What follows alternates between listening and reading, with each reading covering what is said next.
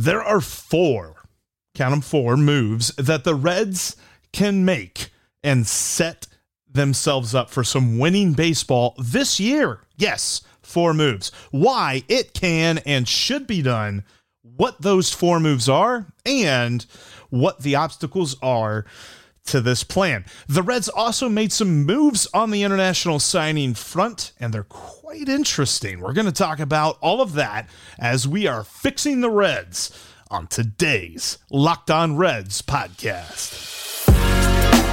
You are Locked On Reds, your daily Cincinnati Reds podcast, part of the Locked On Podcast Network, your team every day. Hey, welcome into another episode of Locked On Reds. Thanks so much for making Locked On Reds your hashtag first listen of the day. We are free and available on all platforms, including YouTube. Wherever you get your podcasts, we are there. I'm Stephen Offenbaker alongside Jeff Carr, and we are Reds fans that have turned our addiction and love for this team into information for you. So, on today's podcast, Jeff is going to tell us how to fix the Reds in four easy steps. Jeff, how are we going to fix the Reds? Four easy moves, Dave. I, am telling you here, this is like chess. Like I was never this good at chess whenever I tried to play that game. You got to trade Mike Moustakas. That's obvious, right? The, the the contract is hamstringing the small market payroll, if we want to go there, and the moves that they could possibly make. They are talking about trading Luis Castillo. They're talking about trading Tyler Mahle. And they're talking about trading Sonny Gray, which we'll get to in just a minute. But they're talking about trading these guys because they are lucrative. They are the guys that are going to bring back some good prospects. But they started this whole offseason with the idea of cutting payroll, cutting money. He's the guy that if you start by trading him, you uh, accomplish that idea while also setting yourself up with the ability to go get some good dudes. Okay, I'll play along for just a minute. Uh, you're absolutely right. The Reds have to trade Mike Moustakas. I mean, I have to date Jessica Alba also, but I, I, I see where you're coming from with this. Um, and, and I'll get into I'll get into the the alternate side of these things a little bit later in the show. But I will say this: you're not wrong in the fact that trading Mike Moustakas gives them some payroll flexibility. It might bring back at this point uh, another project they can work on that they might have better success with. And most importantly, I think it tells Eugenio Suarez, we still believe in you and we still think you are our everyday guy at third base. And I think that more than anything else is something positive that would come out of that because – uh, I think that Major League Baseball players are uh, they need to have their egos fed every once in a while. I think we've seen that across the board with Major League Baseball players. So by doing that and telling Gino we believe in you, we still love you, we still think you're the guy. I think maybe that motivates him a little bit too. So you know, okay, I'm with you as far as if if we're if we're doing fantasy trades, I'll, I'll trade Mike for whatever we can get in return. That is the obvious first move here. The second move in my four move concoction, my four ingredient dinner, if if you will, for Reds competition competency is they got to trade Sonny Gray. And they got to trade Sonny Gray for a prospect. And I'm only thinking about one, maybe two guys, but I'm uh, let's think small for a minute here. One guy who is ready this year or next year. If you get Sonny Gray's contract off the books, which, and, and I know I've gotten pushback on this, he's a one year guy. All right. He's got a team option for next season. But a team option to this front office essentially means he ain't coming back. So it's a two years of control for another team, one year of control for the Reds. So I see this as a better move for the Reds than holding on to him all year long and some kind of pipe dream that they're actually going to pick up that option. Well, I do agree that if they're going to make moves, if they're going to trade away, especially if you're going to start taking pieces away from the top three of the starting rotation, what you have to get back are players that instantly uh, help build that young core that we've been talking about all off season. And uh, so, so I like I like your caveat there that what you're looking for in return for Sonny Gray is somebody that can maybe get a taste of the major leagues this season, uh, work through some of those rookie issues that a lot of players have that aren't named Jonathan India, and then have uh, a player ready for next season that you can count on to be part of what you're trying to build for a, a five year competitiveness window uh, to try and bring some postseason baseball back to Cincinnati. Yeah, and I, I don't love the idea of trading one of your three horses at the top of the rotation, but I see there being uh, maybe not a significant period of time this season, but a, a time period during the year that is significant enough that the Reds are going to have to figure out how to replace Sonny Gray in the rotation because he's out due to injury.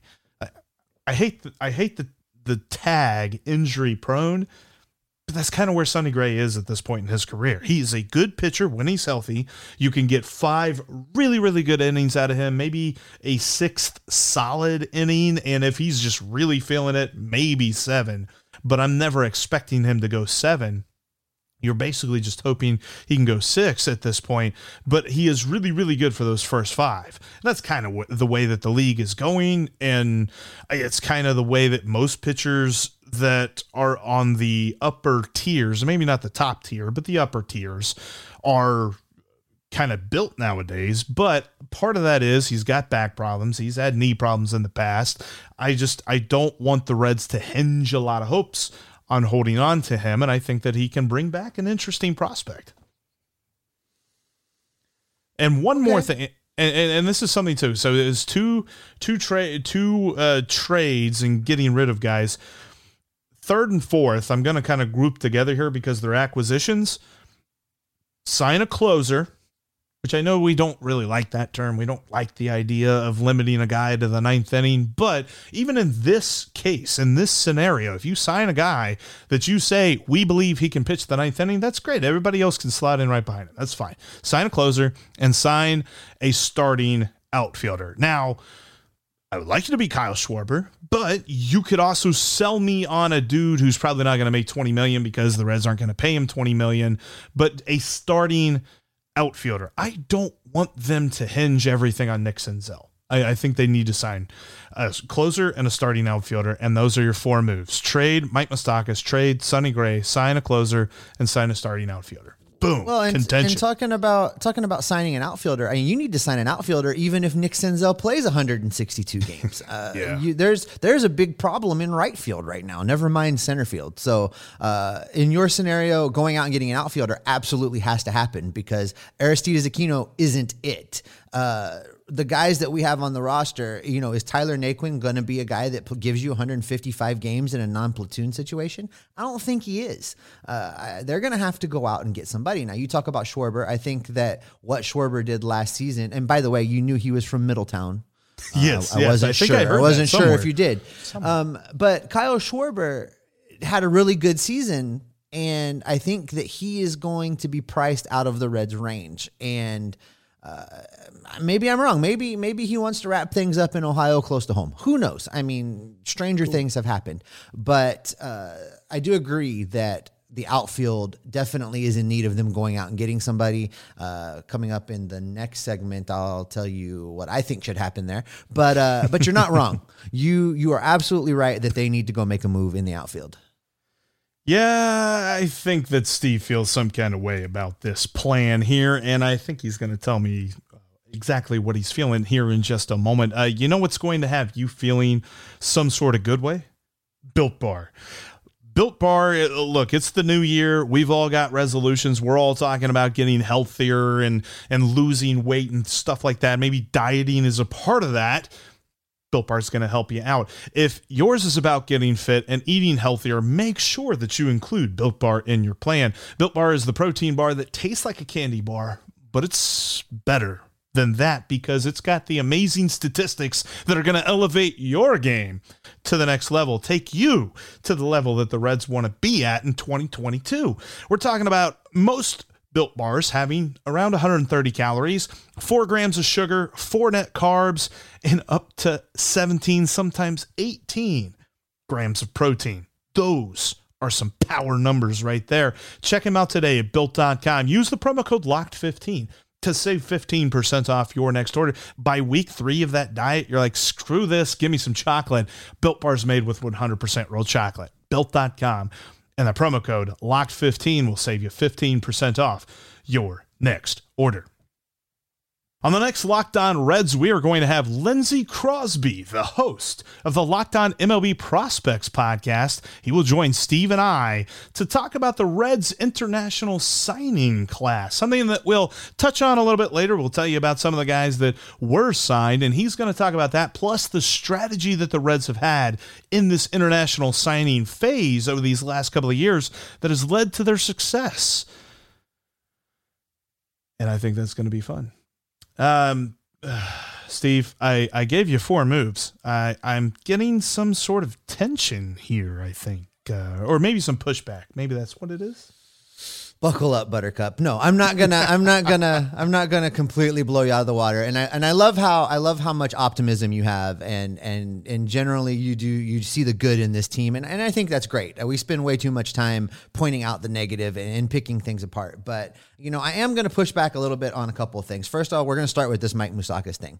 Uh, you know, as I said in the first segment, you're not wrong in that there are positives that would come from it, and it's something that probably should happen. The fact of the matter is, there's no situation at all where it can happen. The Reds are not going to trade Mike Moustakas away and give up the amount of money that it's going to take to get another organization to not only take Moustakas and his contract, but give you something back in return. Uh, they're simply not going to do that. Bob's not going to trade away Mike and pay half of his salary for him to pay for some play for somebody else. That's just not going to happen. That's out the window. So the best scenario with Mike Moustakas is to put him in a platoon utilizing both the third base slot and the designated hitter position and get him his at bats that way. And like you said, maybe he catches fire. Maybe we see something exciting. And then towards the All Star break, he actually has some value that you can move him along with. Is there any scenario in which and I'm talking about a dude outside the top 30. I'm not talking about any prospect that we talk about on a regular basis. I know that they said they're not going to package prospects, but I think that there's got to be some sort of gray area there. It's not black and white. An outside the top 30 guy, and you get back a player to be named later, and you just get rid of that contract. Now, I think the time is just absolutely horrible for that. He's he's coming off one of the the worst performances of his career that was laden with injuries and uh, I just can't see moving that contract. Why? I mean, why? If you're another, just think, let's let's move outside of being Nick Krall for a minute. If you're any other general manager in the sport, why do you take that phone call and not giggle when Nick's like, "Hey, I want to talk to you about Mike Moustakas"? Uh, there's there's no way. Like yeah. you know, the answer back's going to be, well, if we're talking about including Luis Castillo, then maybe we can have a conversation. Uh, it's just it's just not the right time. So so I don't I don't disagree with you on Moustakas, but uh, I just don't see that that's going to happen. As for your second uh, proposal, in trading Sonny Gray. Listen, if if we got to trade somebody out of that rotation, then I think Sonny Gray, we're in agreement, is where you start. Uh, he can be traded with his contract that he has and still bring you a very good prospect in return. I agree with you that it needs to be somebody that can play a little bit this year and can be your uh, a starter the following year to join that nice young core of people. Uh, here's where I differ with you just a little bit. Um, I'm a little reluctant to make a move like that uh, in the off season. I really feel like this is something that needs to be made either at the end of spring training or more into the season. And the reason for that is uh, I think teams will be willing to pay a little bit more if they're looking to add a horse like Sonny uh, because they're in a pennant race, because they're trying to make a push to win their division. And the other piece of it is listen, I am just like everybody else in my love for Hunter Greene and Nick Lodolo. I think both of those guys are going to be studs. But we've said that before. We've talked that way about other pitchers coming up through the organization, and then they get here and they can't hit the broadside of a barn. And I don't think that's going to happen with these two prospects. But, you know, my good buddy Bill Lack over at uh, the Riverfront, uh, who is basically the, the godfather of you know the Cincinnati Reds online community that has developed since the 90s. Uh, he always said uh, in our original email listserv group, "I'm from Missouri. You have to show me." And that's exactly what I need from both Hunter Greene and Nick Lodolo. They need to show me. So I want them to come to spring training and show me that this is their time. I want them to come into the 2022 baseball season, show me, and then suddenly make it very clear we have a surplus of pitching Once they do that, then we start moving guys. We trade Sonny Gray. We talk about trading Luis Castillo. We talk about trading Tyler Mahle to free up the spots in the rotation for those guys. That's fair. And, I, guess too, like if you get me thinking at least a little bit more objectively than optimistically, I, I would agree that Hunter Greene and Nick Lodolo, even if they are fantastic, will run into that same wall that Vladimir Gutierrez ran into this last season, where about midway through September, he just he was going out there and giving everything he had, but everything that he had was a lot less than what he was able to give like back in July and stuff like that. Like the games that he was able to really dominate and really pitch well, he just didn't have that.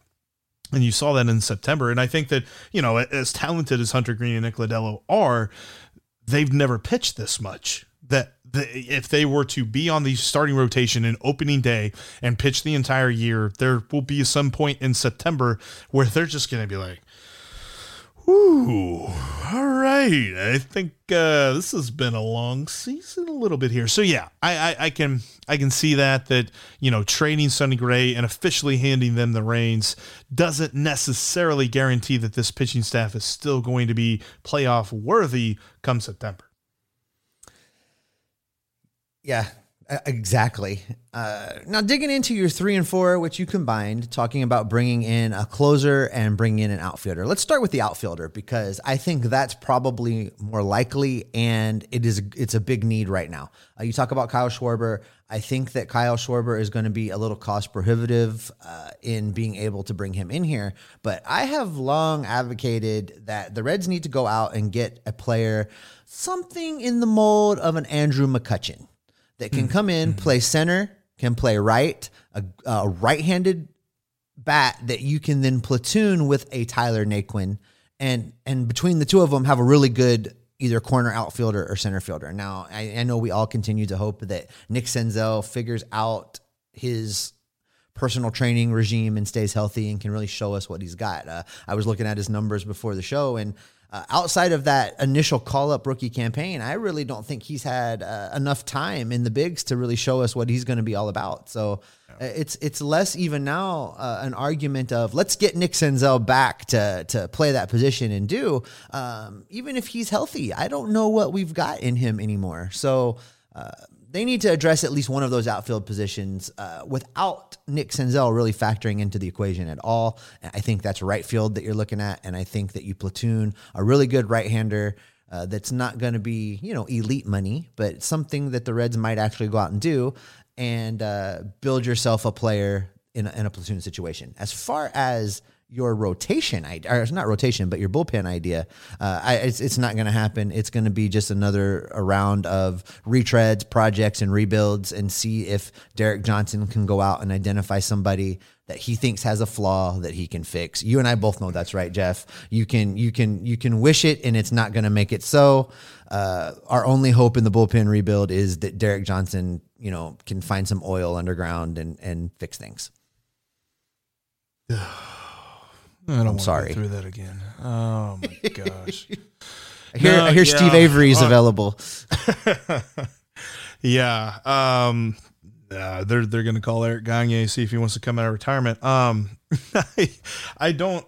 I definitely don't disagree with you. Like reality will set in on that one, and they're probably not going to. Like I, I keep thinking, I'm like, well, the Diamondbacks signed Mark Melancon. Maybe we could sign somebody, but uh, no, I, I, I would still like. I mean, McCutchen would fall right into my plan there too. I, I think that a platoon situation of a McCutchen type player with Tyler Naquin kind of builds out that starting outfielder that I'm thinking of, and at least gives somebody to not make the Reds feel as though they are backed into a corner with Nick Senzel. Nick Senzel is somebody that I want to talk about in a bunch of different ways. And this is something that we're going to uh, kind of cover some different angles of Nick Senzel's story for 2022. We're going to talk about that as we move through this lockout and hopefully into spring training and things like that. Because I, I, I just feel like the only reason that the Reds are committing to him is they, they've got nobody else. This is like you know the other piece of that too, Jeff, is that they they I mean really there's a lot of people with a lot of money and a lot of time invested in Nick Senzel. And giving up on Nick Senzel makes a lot of people look bad, and I can totally see how the Reds aren't ready to do that. But if you are, if you're looking at Nick Senzel and you think that uh, he is going to be your 155 game center fielder and give you, uh, you know, 140 OPS plus, you know, I don't think that's a bet that I'm willing to make. But if you're willing to make that bet, head over to betonline.ag because they are starting off the new betting year with uh, a good deal for you. You can use the pro- promo code locked on and they're going to give you a 50% welcome bonus for whatever your initial deposit is. That is free money on the house to make the bets that you want to make. And if you want to throw that at Nick Senzel playing 155 games, you can do that. But uh, I don't know that I would. Instead, I would look into all the other sports they've got on there for you. Right now, the NFL playoffs are underway.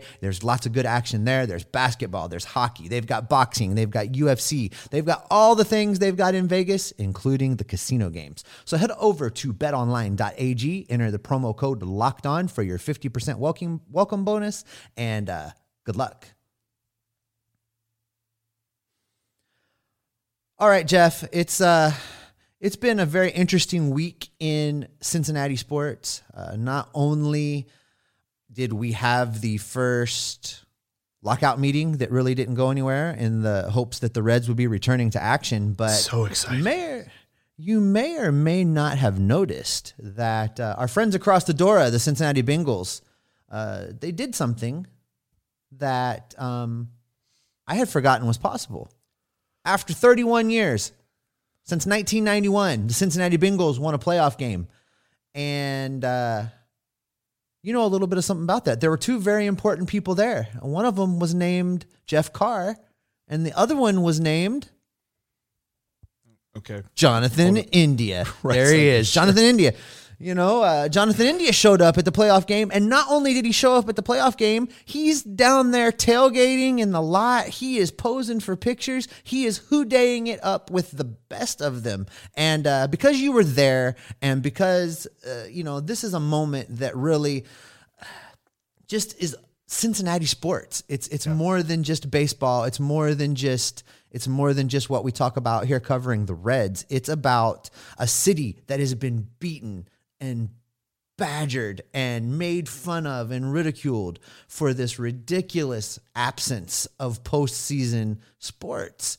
And the Cincinnati Bengals have finally done a little something to help us out with that. Uh, this coming on the heels of the Bearcats doing what they did this year. Uh, there's finally some some good things to talk about, and uh, you know I love that the Reds embraced what was going on with the Bengals. I don't know if you saw the pictures on social media with Great American Ballpark all decked out in its stripes. I thought that was super cool that the that the Reds did that. That you know Reds players were up here in town mingling with the fans and really enjoying the the playoff atmosphere. Uh, it was just really exciting. And after this drought, you know it, it, it made my heart feel good, Jeff. So, what was it like being there in the middle of it? That was a day that I will never forget, Steve. And it's funny because seeing those pictures of Jonathan India at the tailgate, I, that was like the one tailgate that I didn't stop at. Just being in the stadium, it was so loud and everybody was just hanging on every single moment. Like, they, they talk about playoff atmospheres in every single sport and you always feel it on TV but it's just there's something about being at the stadium like there is nothing else like I went back to the car and finally looked at my phone for like the first time in four and a half hours and had all of this different stuff. And I'm like I didn't even feel my phone go off. Like it was just just so focused on the game an absolutely amazing atmosphere. And I never yelled loud enough in my life. And to be honest with you, I'm a little bit glad that our schedule ended up that this is our first episode of the week because if we tried to do one on Monday, that would have sounded hilarious. Like Batman was your co-host or something. Like I, I just, it, it was so much fun. I'm actually kind of sad we missed out on that, Jeff. I would love to hear. I would love to have heard that. Where is she? No, yeah, you know, I, I don't know. Um, that was just an amazing day, though. Just, uh, uh, I'll never forget it. Well, I'm I'm glad you got to experience that, Jeff. It's uh it's something that uh that I think the city needed, the fan base needed, and and you know, there's a lot of people out there now, and I know you're included in this category that don't remember the 1990 World Series run. I mean, you were technically around for it, but you don't remember it. And then, you know, guys like myself and, and Chad Dotson and, you know, that group of fans that we were all in late middle school, early high school time frame when the Reds won that World Series. And so we remember it and we lived it and we felt that joy. And it was just so great to see some joy back in Cincinnati and back amongst the fan base. And I hope I hope that that joy continues for the Bengals fans, and I hope that maybe it becomes a little inspiration for our friends in the Cincinnati Reds front office to go out and do some things so that they too can have a full electrified stadium for each and every home game. And it's so key too because I believe, and obviously Locked On Bengals can speak more to this, but I don't believe it's a fluke. I don't believe that this is something that they just snuck by in a playoff game and okay, here we go. We're starting another 31 years without it. I, I think that this is a team that's going to be around for a while. And but but even on this other side of that coin is that I had a friend who was a big Titans fan text me whenever it was official that they're going to Nashville, and he said, "Welcome to Nashville. Hopefully, the place where all Bengals fans' dreams go to die." And I'm like, buddy, we ain't never imagined going to the second round of the playoffs, so I have no idea. well, listen, Jeff. One of the things that the that the Bengals did to to get into this position is go out and get a lot of young talent and uh, really change the way they were doing things.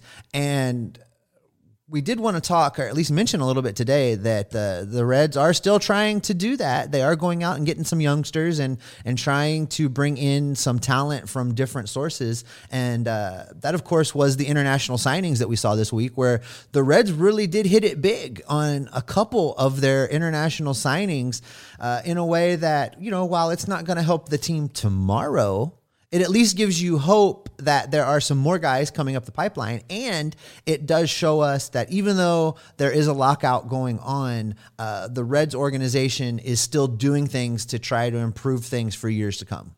Exactly, Steve. And, and when you look at the guys that they signed, the, the headliner of this entire list, and, and we're going to talk a lot more in depth tomorrow about this with Lindsey Crosby from Locked On MLB Prospects, but Ricardo Cabrera currently a shortstop. He's six foot one seventy five. At seventeen years old, so there's still probably a chance that he even you know grows a little bit. Probably grows out of the shortstop position, but they say he's got a real shot to be a five tool guy and the kind of guy that you can really hang your hat on him. He's top three according to MLB Pipeline and MLB uh, Prospectus, I think, uh, or no, Baseball America. Sorry, Baseball America had him as the third best dude in the international signing pool.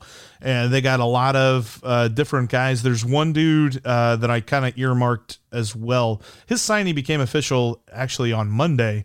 Uh, but he and he's the only guy who his signing bonus was uh, reported so far, and his signing bonus was of eight hundred thousand dollars, and that was something that I read uh, from uh, folks who really know what they're talking about when it comes to the international signing period. They said that, you know, look at the bonuses. Like you might read a scouting report that just seems super glowing and it sounds like this guy's going to be the next Willie Mays or something, but the signing bonus will really tell you something about it, where they believe this dude's talent is. And the Reds pool so far as the signing bonus, as far as their money goes, was $5 million. They gave this dude almost a fifth of it and that is Esmith Pineda, who is an outfielder, and his power. They said he's a he's a big power bat, and he could really grow into be a like really nice home run hitter uh, down the road. But again, a lot of these guys that we're talking about five, six years down the road before we see them in the major leagues, it's just kind of fun that to know that they are filling their uh, farm system with these types of really exciting prospects and guys that Vladimir Gutierrez. Like everybody always thinks of Aroldis Chapman, of course, but there's been plenty of other guys as well, and Vladimir Gutierrez is one of the most recent success stories. You know, I think it's also important to remember when we're talking about these guys. You know, you mentioned how young they are; they're 18 years old.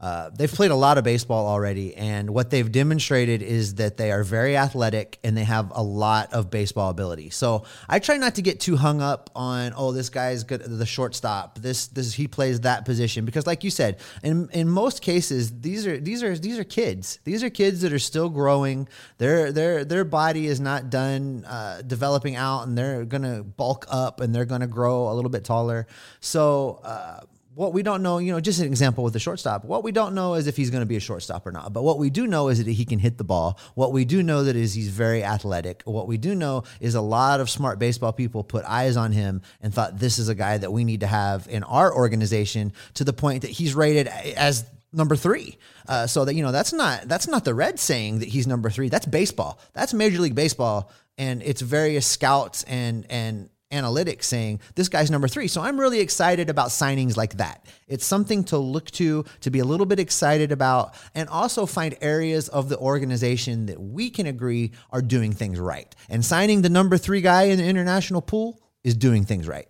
Yeah, and that that's something that can't be over you know, it can't be overstated enough, I think, is that the Reds, while they don't go out and spend $25 million a year on a guy or just sign these crazy contracts that we wish they would because we wish they would, you know, bring back Nick Castellanos and we wish that they would go get guys like that that can help them get into the playoffs this next season. They still do plenty of other good stuff. And it's something like what Tom Nichols said. They've really put together a nice development staff and a good st- and a good scouting staff. And a lot of it has really panned out when it comes to this international signing period and that's something that Lindsey Crosby is going to tell us a lot more about on tomorrow's episode.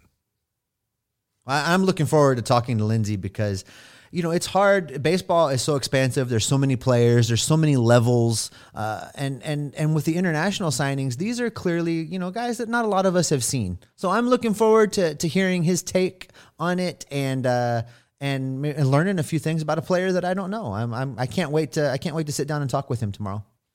He's one dude that knows his stuff. And I tell you what, though, that's going to wrap up this edition of the Locked On Reds podcast. Coming up on tomorrow's episode, the next episode of Locked On Reds, just like we said, Lindsey Crosby from Locked On MLB Prospects will join us to talk about the international signing period, Ricardo Cabrera, Esmith Pineda, and so much more. Thanks for making Locked On Reds your hashtag first listen of the day. Now make Locked On Bets your second listen as your boy Q and Lee Sterling help you make a couple of bucks over at betonline.ag. That's Locked On Bets, just like Locked On Reds, free and available on all platforms. It might be the off season, and we might be locked out, but we are Locked On Reds. How often, Steve? We are Locked On Reds every single day. See you next time.